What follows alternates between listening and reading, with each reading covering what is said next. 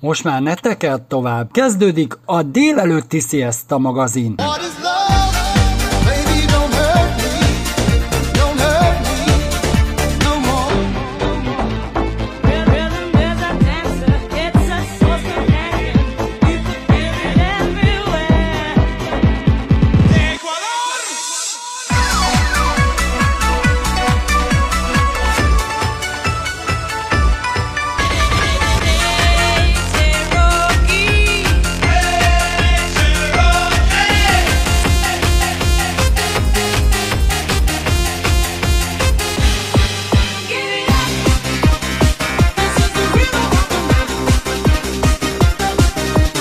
a legjobb slágerek.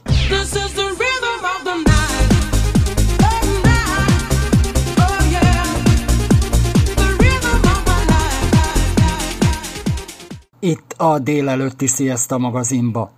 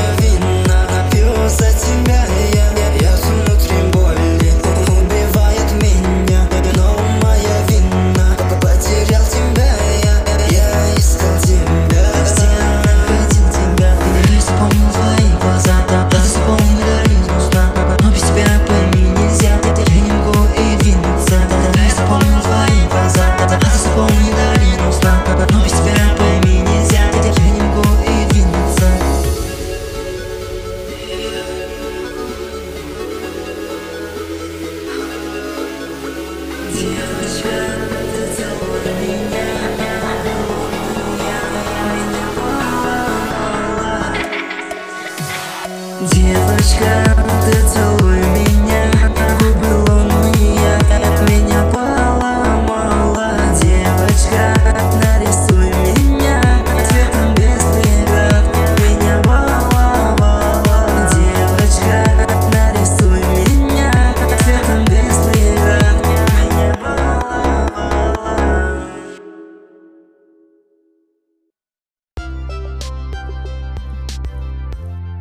Köszöntöm a kedves hallgatóinkat, Önök a délelőtti Sziaszta magazin műsort hallják, és az állatbarát rovatunkban mire is van szükségünk, a legfontosabb, ha kutyát, illetve bármilyen állatot magunkkal hozunk, a legfontosabb, hogy kutya nyakkörvet, illetve pórázt is vigyünk magunkkal, hiszen ez nélkülözhetetlen. Horvát Biancát van a vonal végén, hogyan jött ez ötlet, hogy egy ilyen egyedi pórázokkal, hámokat készíts el a kis kedvenceknek? Korábban rendeltem többféle alkotótól mindenféle nyakörveket, órázokat, de mindig volt itt egy kis plusz, vagy egy kis egyedi dolog, amit én, én szerettem volna, és vagy ők nem tudták kivitelezni, vagy egyáltalán nem volt megtalálható a piacon, és akkor úgy döntöttem, hogy mivel anyukám szakmáját tekintve, legalábbis az egyik szakmáját barónő, így ezért úgy döntöttem én is, hogy mi lenne, hogyha megrendelnék néhány alapanyagot, és akkor így elkészítenénk az első nyakörveket, természetesen csak saját célra, és amikor elkészültek, akkor egyre többen, és egyre többen kérdezték meg, járók elők az utcán, hogy úristen, de jó ez a cucc, honnan van, és akkor így, így végül kinőtte magát az egész vállalkozás.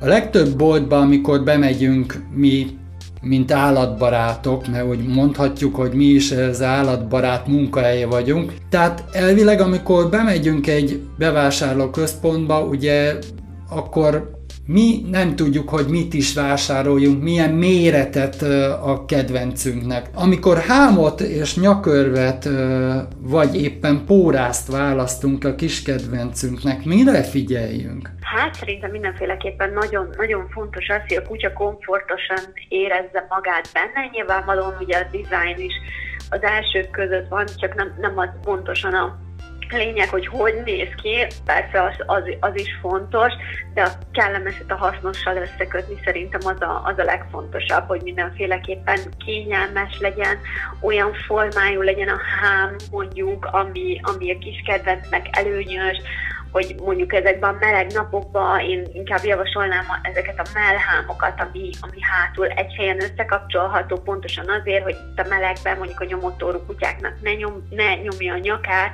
inkább a melkasnál szorítson meg, hát ugye csomó szempont van, ami alapján tudunk választani, kinek milyen van, aki mondjuk szokott járni edzeni a kutyussal úgy, hogy biciklizik, a kutya mellette fut, akkor is, akkor is ugye van egy bizonyos szempont, tehát ez mindenkinek úgy gondolom, hogy, hogy ugye más és más, de előtte mindenképpen alaposan uh, utána kell nézni, hogy mi az, ami, ami nekünk fontos, ezért is például, hogyha ugye szimplán bevásárolnak mondjuk egy, egy nagy áruházba, akkor ugye ott fognak segíteni az eladók, de itt például olyan online, telefonon, vagy e-mailben is bármikor segít segítek egy ilyen kérdésben, hogy megtaláljuk a tökéletes mondjuk formát vagy fazont a kutyának.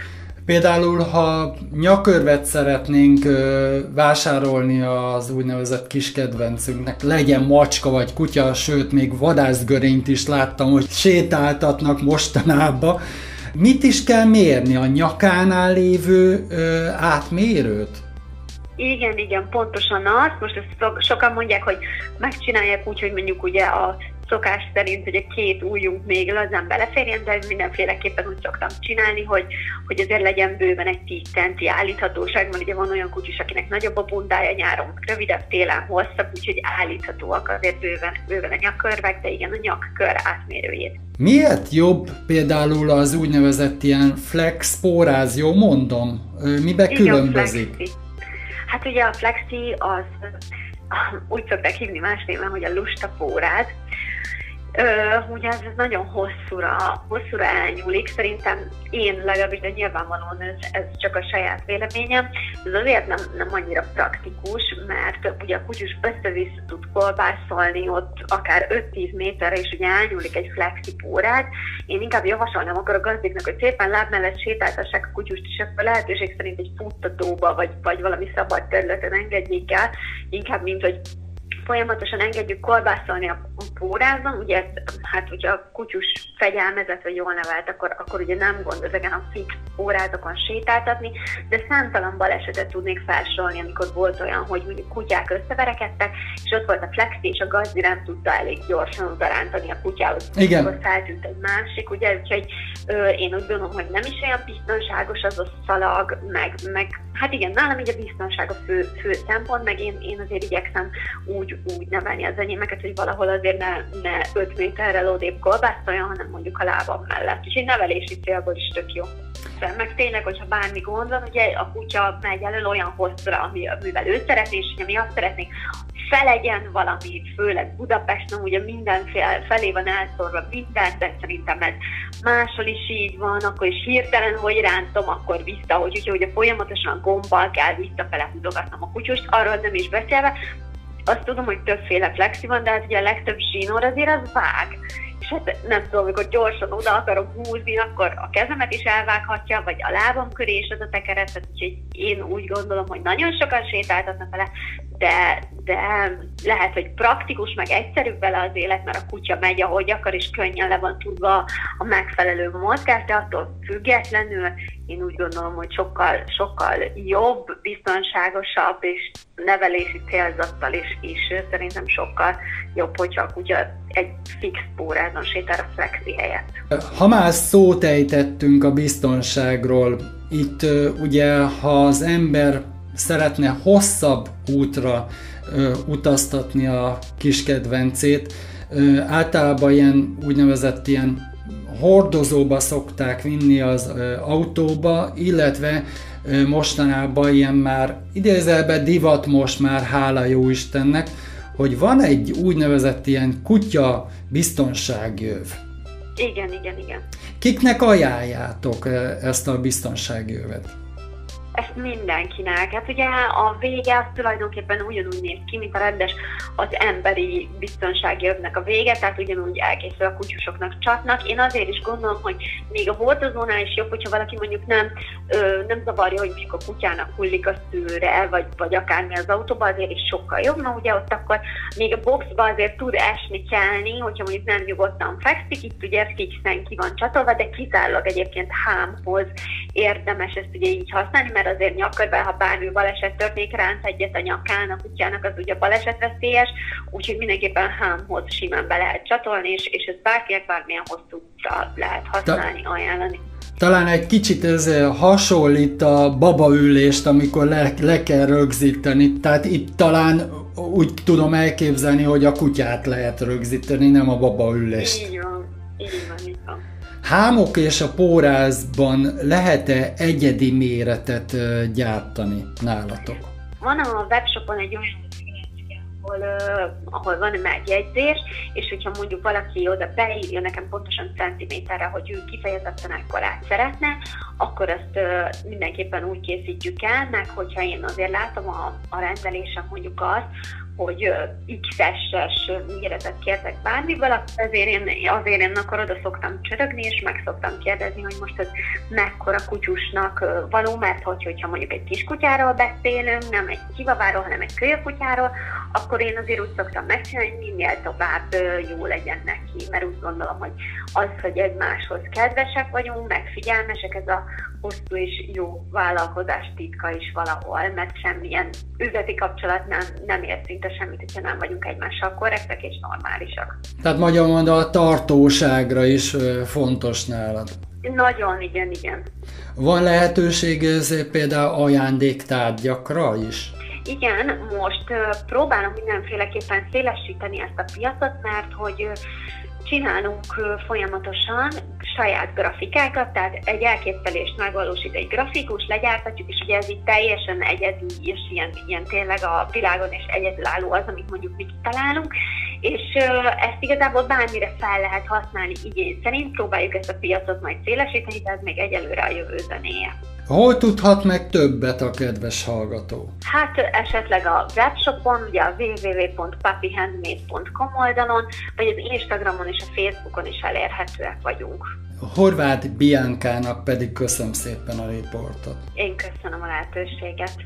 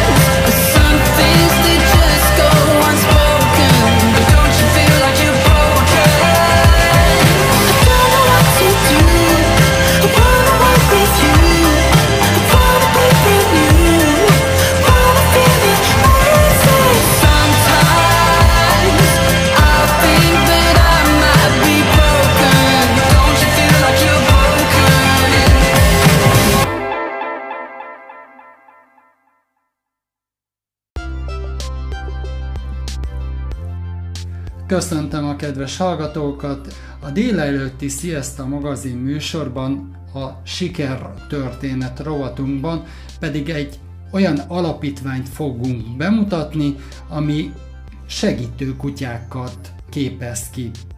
Ez nem más, mint a kutyával egy mosolyért alapítvány.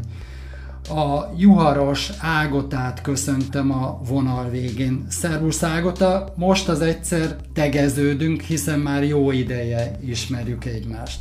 Szervusz, és köszöntöm a hallgatókat is. Mikor alapítottátok meg a kutyával egy mosolyért alapítványt? Az alapítványt 2011-ben alapítottuk, tehát pont 10 éves évfordulónkat ünnepeljük ebben az évben. Tulajdonképpen pontosan ezen tájban, hiszen májusban, 2011 májusában vizsgáztattuk le az első két terápiás kutyánkat.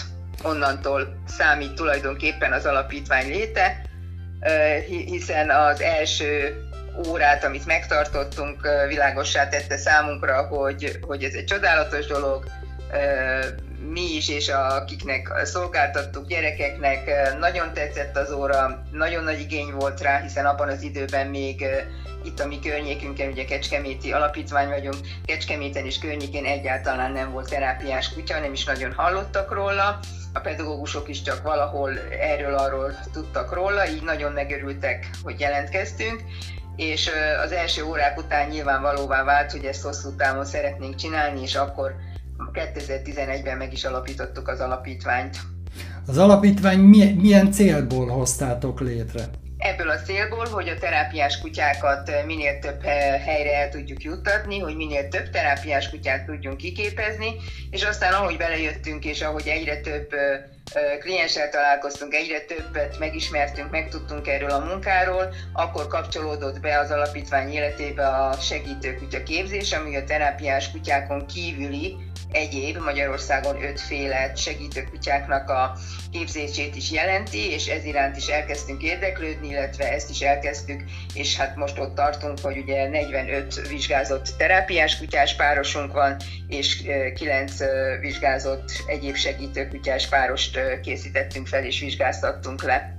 Minden kutyából lehet segítő kutya. Gondolom, hogy olyan kis testű kutyákból nem nagyon hiszem, hogy lenne ilyen csibabából segítő kutya de van csivava segítő is kutya Magyarországon, attól függ, hogy milyen feladatra, hiszen egy csivava is tud jelezni például egy epilepsziát előre, vagy egy cukorbetegnek a vércukorszint változását, az nem méretfüggő. Nyilván egy mozgássérült segítő kutyának, akinek olyan feladata van a gazda mellett, hogy nehezebb dolgokat kell vinni, hozni, aznak talán előnyösebb egy nagyobb testű kutya, de ez mindig a gazdától függ, és van nekünk vizsgázott mozgássérült segítő tacskónk is, tehát azt gondolom, hogy, hogy nem a mérettől függ a, a segítő kutyaság és a kiképezhetőség, hanem az annak az adott kutyának a temperamentumán, a taníthatóságán, motiválhatóságán, és hát a gazdának a hozzáállásán nagy mértékben.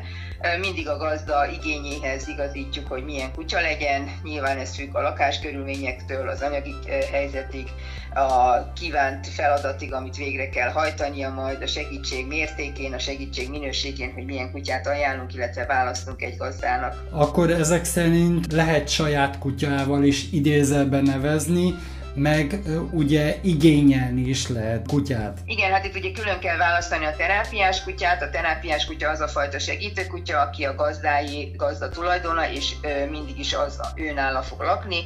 Ő, ő tanítja, ő képzi, ő vizsgázik vele, és tulajdonképpen ők járnak el a klienshez, és a kutyának a munkaideje addig tart, amíg ugye a foglalkozásokat tartják a kliens számára. A többi segítő fajta, az pedig többféle módon juthat el arra, ahhoz, akinek majd a segíteni fog egy életen keresztül a kutya.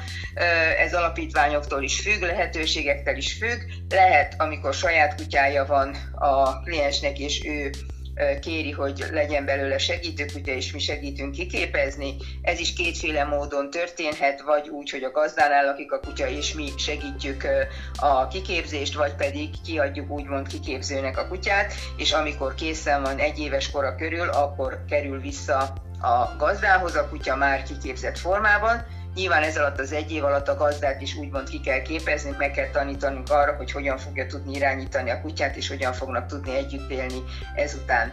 Azután van olyan lehetőség is, sajnos a mi alapítványunknak egyre, egyre kevesebb lehetősége van, illetve még nincsen lehetősége rá, amikor kiképzünk egy kutyát a kliensnek, és az, a kutya az alapítványé marad úgymond, és amikor készen van a kutya, összeszokott a gazdával, akkor a kliensnek átadjuk a kutyát, de bármilyen probléma esetén a, a kutya vagy a nyugdíjazása után visszakerülhet az alapítványhoz.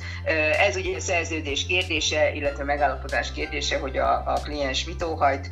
Nyilván mindig az a legfontosabb, hogy ő neki mi a, mi a kívánsága, mi a legfontosabb, és neki mi a legjobb. Ezt mi a legjobb tudásunk szerint ajánljuk neki. Mi van akkor, ha mondjuk saját kutyával van, és ugye, hát idézel be ezeket a kutyákat, eljön az ideje, mint mi nekünk is megöregszünk, akkor ugye továbbra is marad a gazdánál, illetve hogyha olyan helyzetbe kerül a gazda, akkor tudjátok vállalni továbbra is ezt a, a kutyát? Ha az alapítványi a kutya, mint ezt a legutóbbi esetben mondtam, akkor mindenféleképpen az alapítvány ö, ö, fogja a nyugdíjas kutyát, vagy hogyha a gazda nem tart már igényt, vagy olyan helyzetbe kerül, hogy nem tudja tartani a kutyát, akkor visszakerül az alapítványhoz. Ez nem csak nyugdíjas kutyára igaz, hanem hogyha bármikor az egyébként az alapítvány tulajdonában lévő kutya kerül ilyen helyzetbe valami oknál fogva, akkor akár fiatalabb korábbi is az alapítvány természetesen visszaveszi a kutyát. Ez ugye szerződéstől függ. Ha a eleve is a gazdáé volt a kutya, akkor nyilvánvaló a gazdának kell gondoskodnia róla, illetve a nyugdíjas kutyát is a gazda tartja. Nyilván, hogyha segítséget kér, akkor megpróbálunk valami megoldást találni, és a legjobb tudásunk szerint segíteni, de nyilván a gazda tulajdonállapban lévő kutya nem kerül az alapítványhoz uh-huh. vissza, mert miért kerülne, hiszen az övé a kutya. De hogyha ha nyilván valamilyen módon, hogyha ez az igény, vagy ez a kérés, akkor természetesen megpróbálunk segíteni. Kezdetben hány kutyát képeztetek ki?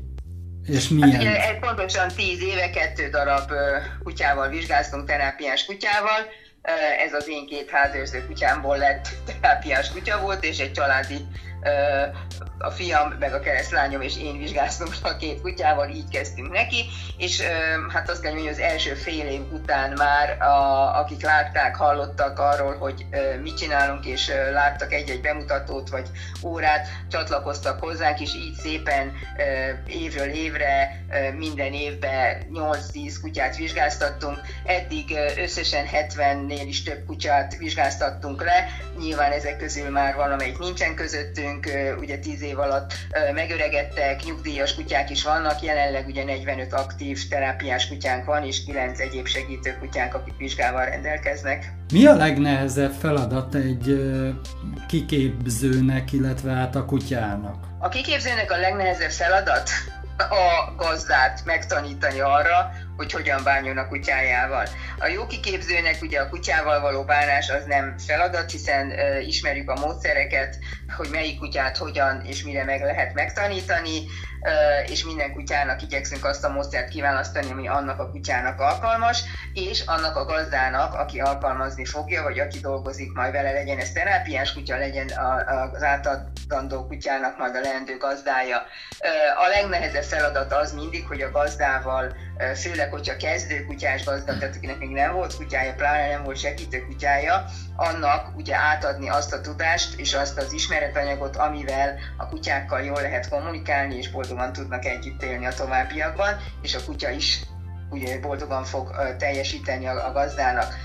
Nekünk ugye nagyon fontos az is, hogy a kutya jólétét szem előtt tartsuk, tehát ugye nagyon fontos, hogy a kutyának biztosítsuk azt, ami a neki jár, attól, hogy ő munka, kutya idézőjelben, tehát segítő kutya, tulajdonképpen 24 órás szolgálatot lát el ö, alkalmasint, akkor is a kutyának biztosítani kell a pihenést, a játékidőt, a fajtársakkal való találkozásnak az örömét, és mindent, ami egy kutyának jár, hiszen csak akkor várható el tőle, hogy hosszú távon ö, boldogan és örömmel fogja szolgálni a gazdáját. Említetted, hogy van egy cukorjelző segítő kutyátok, és ezt hogyan lehet elképzelni, hogy a gazdának jelez, hogy mielőtt megtörténik a baj, azelőtt jelzi ezt a cukorszintet, hogy na akkor most vedd be ezt az inzulint?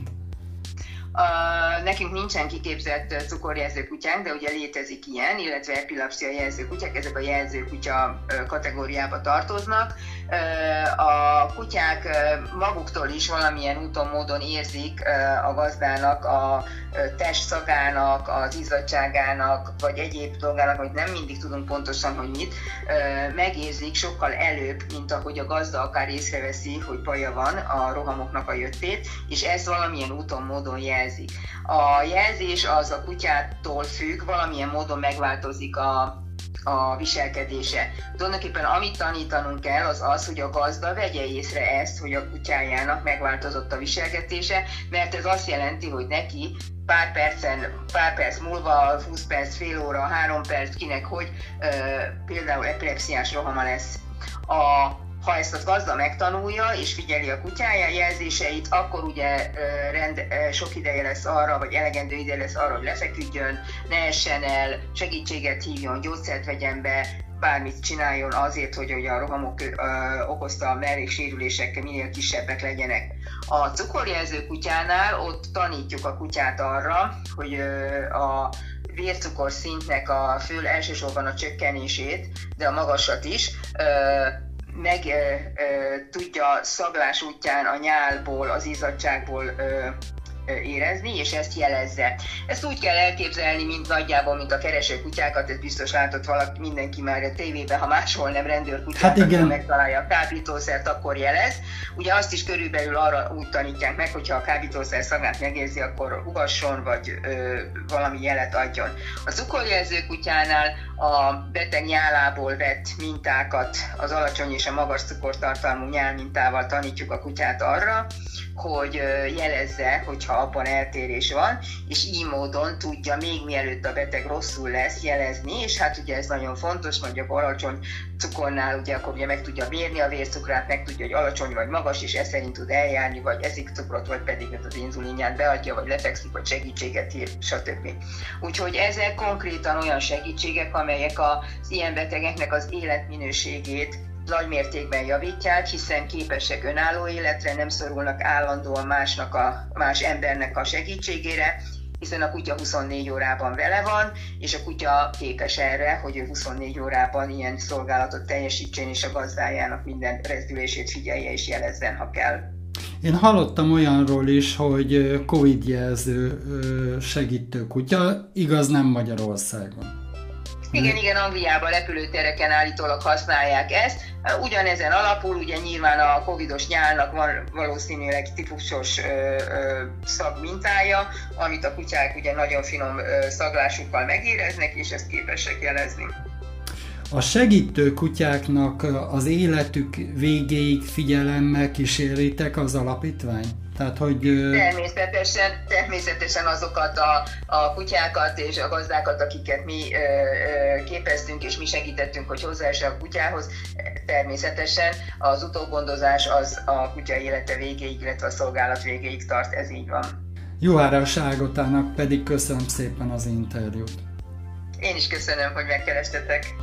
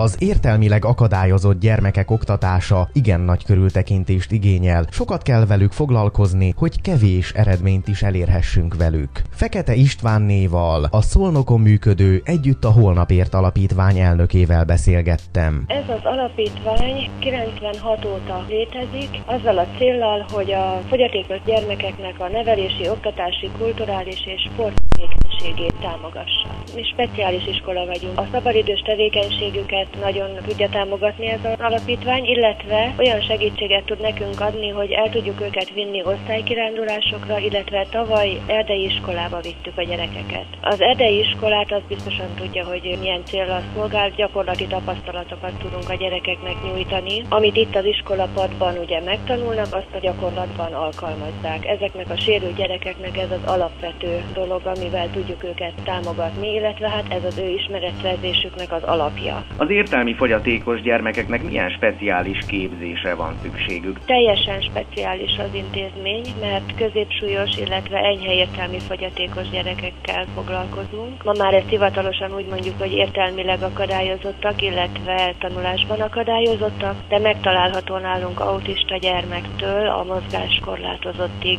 mindenféle gyermek, tehát teljesen speciális iskola, teljesen speciális eszközökkel, speciális tankönyvekkel dolgozunk. Ez mit jelent például, speciális tankönyvek? Hogyan kell átalakítani egy általános iskolai tankönyvet úgy, hogy az egy értelmi fogyatékos számára is érthető legyen? Nem lehet átalakítani általános iskolai tankönyvet, ezeknek a gyerekeknek kimondottan az ő részükre készülnek speciális tankönyvek. Ez egy leegyszerűsített tartalmat jelent? Hát igen, közérthetőbben, sok ábrával, képpel, az ő nyelvezetükre lefordítva, rajzos, sok-sok gyakorlati tapasztalatra építő, és hát sokkal kevesebb persze a tananyag is. Ezeket a tankönyveket, segédeszközöket egyedileg készítik önök, vagy ezeket valahonnan be lehet szerezni? Be is lehet szerezni, de a pedagógusaink nagyon sok eszközt készítenek az ő részükre. De már most a piacon szerencsére nagyon sok ilyen speciális eszköz kapható, úgy mint kiadványok is, tankönyvek, természetesen mi is úgy rendeljük és vesszük nekik, illetve már most tanszereket is tudunk nekik vásárolni. Mert hát van akinek itt speciális ceruzára, vonalzókra, füzetekre. Ez mit jelent, hogy speciálisan az ő számukra készült? Tehát mondjuk, hogy a kezét Hát a vonalazása már más a füzetnek a vonalazása, ceruzafogót használunk, ez is egy eszköz, amivel a gyerekeknek a finom motorikáját fejlesztjük. Amint említettem is, két kategória van. Az értelmileg akadályozott tanulók, akik tulajdonképpen középsúlyos értelmi fogyatékosok, illetve a tanulásban akadályozottak, ők egy kicsit ügyesebbek, okosabbak, ilyen csúnya szóval kifejezve, de több mindenre megtaníthatóak.